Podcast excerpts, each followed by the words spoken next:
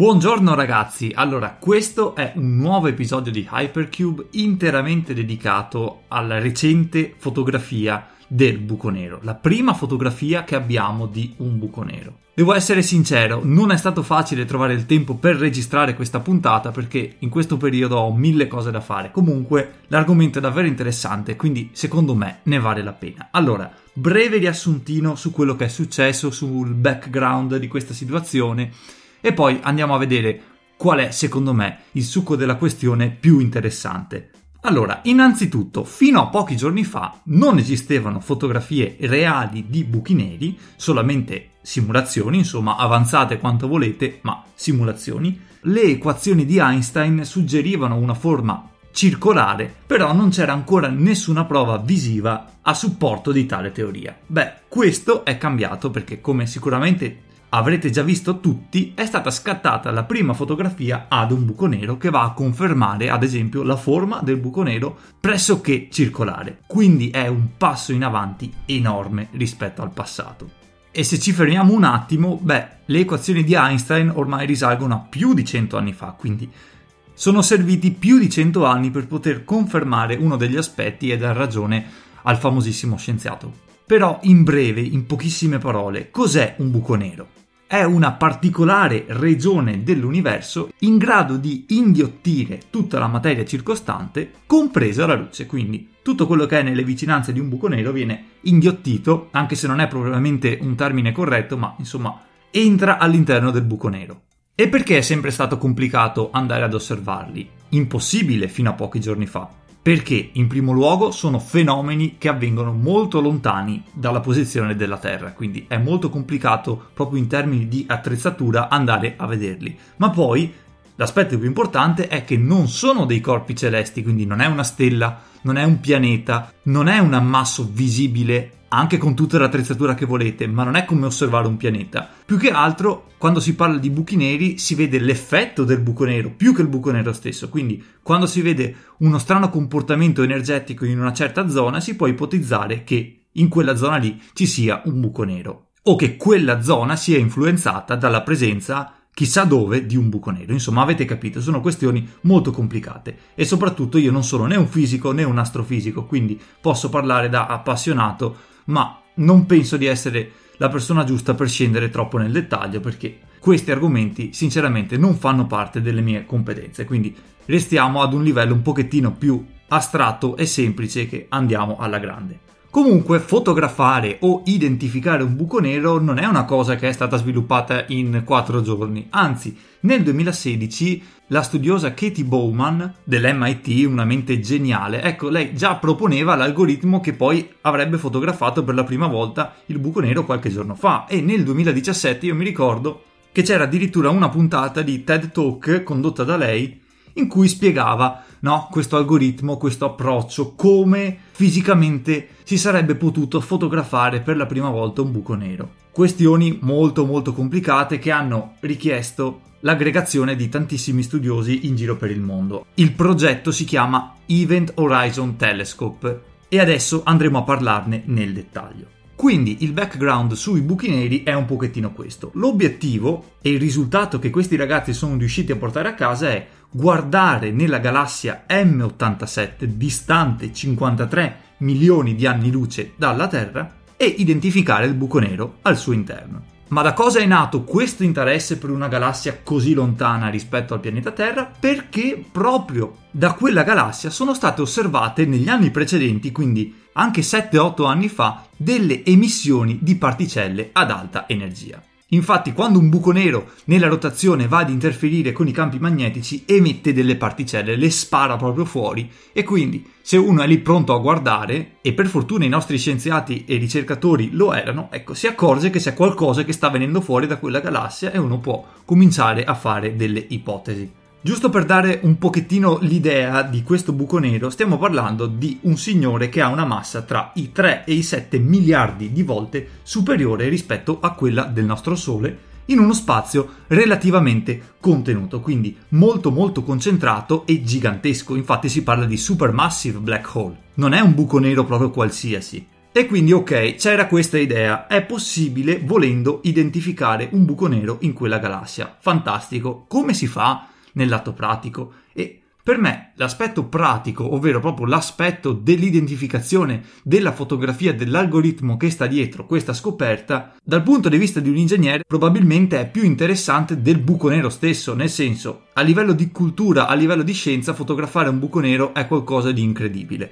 Ma avere l'attrezzatura per fotografarlo, un oggetto che sta a 53 milioni di anni luce rispetto alla Terra, beh, forse è ancora qualcosa di superiore ma soprattutto la raffinatezza che sta dietro questa scoperta, perché qui c'è un insieme di competenze messe tutte una accanto all'altra che hanno collaborato, fisica, matematica, ingegneria, astrofisica, conoscenza del pianeta Terra, adesso capiremo perché. Insomma, ci sono veramente un sacco di esperti che hanno messo insieme tutte le loro conoscenze e sono riusciti a tirar fuori questa fotografia. Ma andiamo con ordine. Questo progetto sfrutta le onde radio, che hanno un vantaggio incredibile, pensateci. Le onde radio, ad esempio, attraversano i muri. Questo cosa vuol dire, facendo l'astrazione? Che possiamo attraversare la materia, perché molto semplicemente non sarebbe stato possibile osservare un buco nero con tutta la roba che c'è in mezzo tra noi e il buco nero. Chiaro? Nonostante l'universo sia immenso, comunque se quello che vuoi guardare è oscurato da altri corpi celesti o da altre cose, non lo vedi. Esiste magari, ma non lo puoi vedere, mentre le onde radio risolvono questo problema e quindi ti permettono di andare a vedere effettivamente quello che stai puntando tu di preciso. Però c'è uno svantaggio. Dal pianeta Terra servirebbe un telescopio con il diametro grande quanto quello del pianeta Terra stesso ed è impossibile costruire un telescopio che sia grande quanto il nostro pianeta sul nostro pianeta. Quindi qui come si fa a risolvere questo problema che sembra insormontabile? Sembra un problema che dice ok, l'idea era bella ma non se ne fa niente. E invece ne hanno fatto effettivamente, hanno trovato un workaround rispetto a questo problema e la soluzione è la seguente. Posizionare dei telescopi sparsi per il pianeta Terra, erano sei se non sbaglio, combinare le acquisizioni di questi sei telescopi con un algoritmo pazzesco, fantastico, e ricostruire l'immagine. Comunque, adesso approfondiamo questo aspetto che, tornando all'incipit di questa puntata, per quanto mi riguarda è il più interessante, perché questa soluzione è veramente una soluzione super super raffinata, che ha dato esattamente il risultato che si voleva ottenere, quindi più di così a questi ricercatori, dal mio punto di vista, non è possibile chiedere. Allora, l'algoritmo in sé, sviluppato dal team di Katie Bowman, che è come detto una studiosa nell'MIT, una mente veramente geniale che a 29 anni ha saputo tirar fuori qualcosa di storico, si chiama Continuous High Resolution Image Reconstruction Using Patch Priors, che in parole molto molto povere e anche un po' irrispettose rispetto a questo lavoro qui vuol dire ricostruire un'immagine partendo da alcuni dati acquisiti utilizzando delle conoscenze che abbiamo a priori. Vediamo un po' meglio di cosa si tratta. Allora, innanzitutto una cosa intuitiva che magari molti di voi avranno già pensato è ok, noi abbiamo sei telescopi sparsi per il pianeta Terra e acquisiamo con tutti questi sei telescopi di continuo ma la Terra ruota e quindi non abbiamo solamente i dati provenienti da questi sei telescopi, ma abbiamo i dati provenienti da questi sei telescopi che stanno ruotando e quindi possiamo avere molti più dati perché appunto riuscendo a sfruttare la rotazione del pianeta Terra, ecco, possiamo mappare molto più materiale, quindi è un bel vantaggio, non da poco, non servono 180 telescopi sparsi per il pianeta, tra virgolette ne bastano 6. Fantastico, però uno degli svantaggi nell'utilizzare sei punti riceventi diversi è che le immagini per forza, non si può fare niente, arriveranno con del ritardo l'una rispetto all'altra e in questo algoritmo si cercano di sfruttare le coppie di telescopi e combinare i dati provenienti da una coppia di telescopi. Però attenzione, perché appunto ci sarà un ritardo, dovuto anche alle condizioni atmosferiche che in una parte del mondo potrebbero essere diverse rispetto a quelle che troviamo in un'altra parte del mondo e quindi i dati saranno, tra virgolette, in ritardo rispetto all'altro ricevitore. E quindi come risolvere questo problema? Anche qui entra in gioco la dottoressa Bowman che ha proposto una soluzione algebrica molto raffinata e intelligente. Prendiamo tre telescopi, moltiplichiamo i dati che arrivano da questi tre telescopi in modo che il rumore dato dalla atmosfera vada cancellandosi. È vero, dobbiamo utilizzare un telescopio in più, però la precisione paga, diciamo, il prezzo che è richiesto e quindi alla fine tutto il progetto va a guadagnarci. Siamo arrivati al punto in cui noi abbiamo acquisito i dati, li abbiamo elaborati e siamo pronti per ricostruire l'immagine. E adesso come si fa ragazzi? Perché il problema qui è che noi non sappiamo come è fatto un buco nero, o meglio, non lo sapevamo.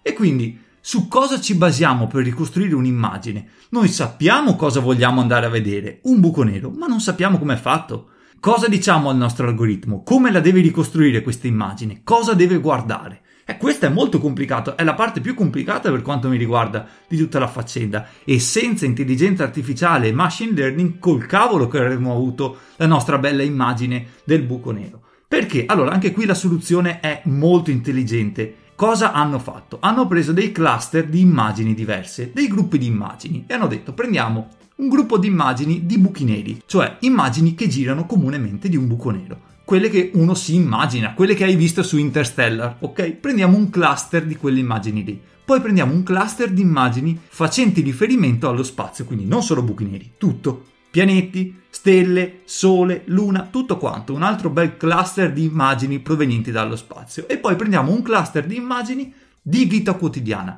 quelle che scattiamo noi con i telefoni, con le reflex, con le fotocamere. Perfetto, prendiamo anche quello. E adesso facciamo ricostruire al nostro algoritmo le immagini che ha acquisito e confrontiamo i tre risultati utilizzando i tre diversi cluster.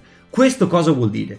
Perché facciamo questo? Perché non vogliamo influenzare il nostro algoritmo, perché se noi gli diciamo di utilizzare i pezzettini di immagine scomposta provenienti dal cluster del buco nero, lui sarà automaticamente influenzato perché dirà ok, io ho questi pezzettini a disposizione per ricostruire il mio target, la mia immagine, ma dandogli direttamente i pezzettini di un'immagine di quello che noi pensiamo sia un buco nero, stiamo influenzando il nostro algoritmo. Se invece tu gli dai l'immagine di una spiaggia, gli dai l'immagine di Roma, gli dai l'immagine, che ne so, di un piatto di pasta, la scomponi in piccoli pezzettini, in frammentini e gli dici usa queste patch per ricostruire l'immagine che hai acquisito, allora è ben diverso. Se il risultato è paragonabile, è simile, sia utilizzando il cluster della pasta asciutta, sia utilizzando il cluster del buco nero, allora è molto molto probabile, anzi è certo, che quello che è stato fotografato, ricostruito ed elaborato sia effettivamente un buco nero. Perché se utilizzando dei pezzettini come se fosse un puzzle,